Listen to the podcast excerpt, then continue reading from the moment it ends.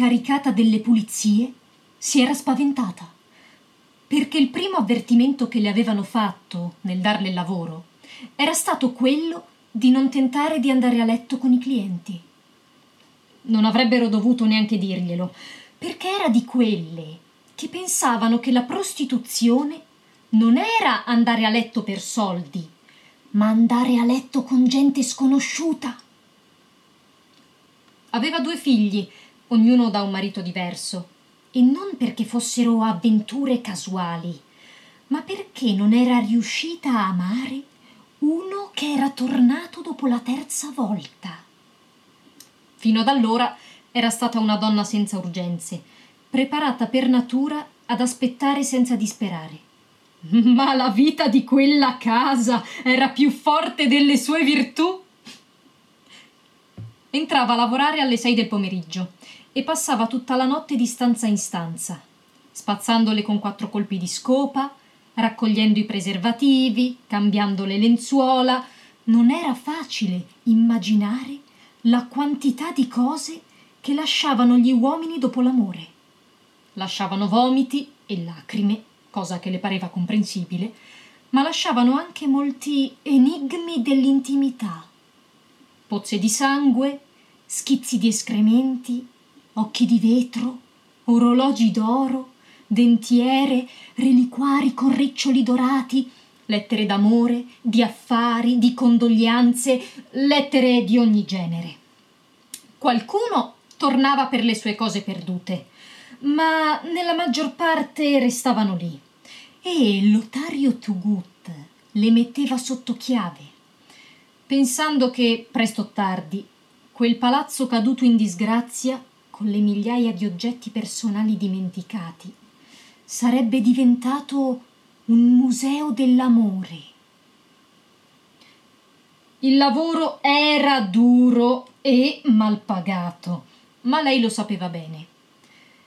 Quello che non riusciva a sopportare erano i singhiozzi, i lamenti, gli scricchioli delle molle dei letti che le andavano sedimentandosi nel sangue con tanto ardore e tanto dolore che all'alba non ce la faceva più a resistere alla voglia di andare a letto col primo mendicante che avesse incontrato per la strada o con un ubriaco perso che le avesse fatto il favore senza altre pretese né domande. La comparsa di un uomo senza donne come Florentino Arisa, giovane e pulito, era stata per lei un dono del cielo, perché fin dal primo momento si era resa conto che era uguale a lei, un bisognoso d'amore. Ma lui rimase insensibile alle sue sollecitazioni. Si era mantenuto vergine per Fermina Dasa e non esisteva forza né ragione a questo mondo che potesse farlo deviare dal proposito. Quella era la sua vita, quattro mesi prima della data prevista per formalizzare il compromesso. Quando Lorenzo Dasa comparve alle sette di mattina all'ufficio del telegrafo e chiese di lui. Siccome non era ancora arrivato, lo aspettò seduto sulla panca fino alle otto e dieci togliendosi da un dito e infilandolo in un altro il pesante anello d'oro sormontato da un opale chiaro. E quando lo vide entrare, lo riconobbe subito come l'impiegato del telegrafo e lo prese per un braccio. Venga con me, giovanotto, gli disse. Lei e io dobbiamo parlare cinque minuti, da uomo a uomo. Florentino Arisa, verde come un morto, si lasciò condurre non era preparato a questo incontro, perché Fermina Dasa non aveva trovato l'occasione né il modo di avvisarlo. Il caso era che il sabato prima la sorella Franca della Luz, superiora del della Presentación de la Santissima Virgen, era entrata durante la lezione di nozioni di cosmogonia silenziosa come un serpente e, spiando le alunne da sopra le spalle, aveva scoperto che Fermina Dasa faceva finta di prendere appunti sul quaderno, mentre in realtà stava scrivendo una lettera d'amore. La mancanza, in ossequio ai regolamenti della scuola, era motivo di espulsione. Chiamato d'urgenza il rettorato, Lorenzo Dasa aveva scoperto la fessura attraverso la quale se ne stava scorrendo via il suo regime di ferro. Fermina Dasa, con la sua onestà innata, aveva ammesso la colpa della lettera, ma si era rifiutata di rivelare l'identità del fidanzato segreto e aveva continuato a negare davanti al Tribunale dell'Ordine, che per questo motivo aveva confermato il verdetto di espulsione.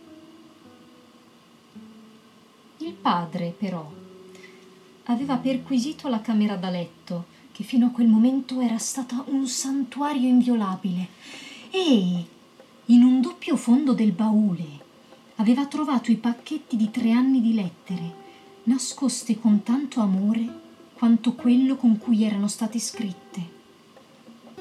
La firma era inequivocabile, ma Lorenzo Dasa non poté credere né allora né mai che la figlia non sapesse del suo fidanzato nascosto nient'altro che la sua attività di telegrafista e il suo amore per il violino. Convinto che una relazione così difficile fosse comprensibile solo con la complicità della sorella, non le concedette neanche la grazia di una discolpa, ma la imbarcò senza appello sulla goletta di San Juan de la Sienaga. Fermina Dasa non si rimise mai dal suo ultimo ricordo. Il pomeriggio in cui la salutò sul portone, mentre bruciava di febbre dentro al suo vestito grigio, ossuta e cenerentola, e la vide sparire nella pioggerellina del giardinetto, con le uniche cose che le restavano nella vita. Il bagaglio da zitella e il denaro per sopravvivere un mese avvolto in un fazzoletto dentro al pugno. Non appena si liberò dall'autorità paterna, la fece cercare nelle province del Caribe, chiedendo informazioni su di lei a chiunque avesse potuto conoscerla, e non trovò nessuna notizia delle sue tracce fino a quasi trent'anni dopo, quando ricevette una lettera che era passata da molte mani per parecchio tempo e nella quale la informavano che era morta quasi centenaria nel lazzaretto di Agua de Dios. Lorenzo Dasa non aveva previsto la ferocia con la quale la figlia avrebbe reagito al castigo ingiusto di cui fu vittima la zia scolastica, che aveva identificato sempre con la madre che a stento ricordava. Si chiuse in camera sua senza mangiare e bere e quando lui riuscì alla fine a farsi aprire, prima con minacce e poi con suppliche mal dissimulate, trovò una pantera ferita che non sarebbe mai più ritornata ad avere quindici anni. Cercò di sedurla con ogni tipo di lusinghe, cercò di farle capire che l'amore alla sua età era un miraggio. Cercò di convincerla con le buone a rimandare indietro le lettere e ritornare alla scuola a chiedere perdono in ginocchio e le diede la sua parola d'onore che sarebbe stato il primo ad aiutarla a essere felice con un degno pretendente. Ma era come parlare a un morto. Sconfitto, finì per perdere le staffe durante il pranzo di lunedì e mentre si soffocava di improperi e di bestemmie al limite della commozione cerebrale, lei si mise il coltello da carne contro il collo, senza drammaticità, ma con polso fermo e con degli occhi attoniti che lui non osò sfidare. Fu allora che si assunse il rischio di parlare cinque minuti da uomo a uomo con l'infausto avventuriero che non ricordava di avere mai visto e che in così cattivo frangente si era messo di traverso nella sua vita. Per pura abitudine aveva preso il revolver prima di uscire, ma aveva avuto la precauzione di nasconderlo sotto la camicia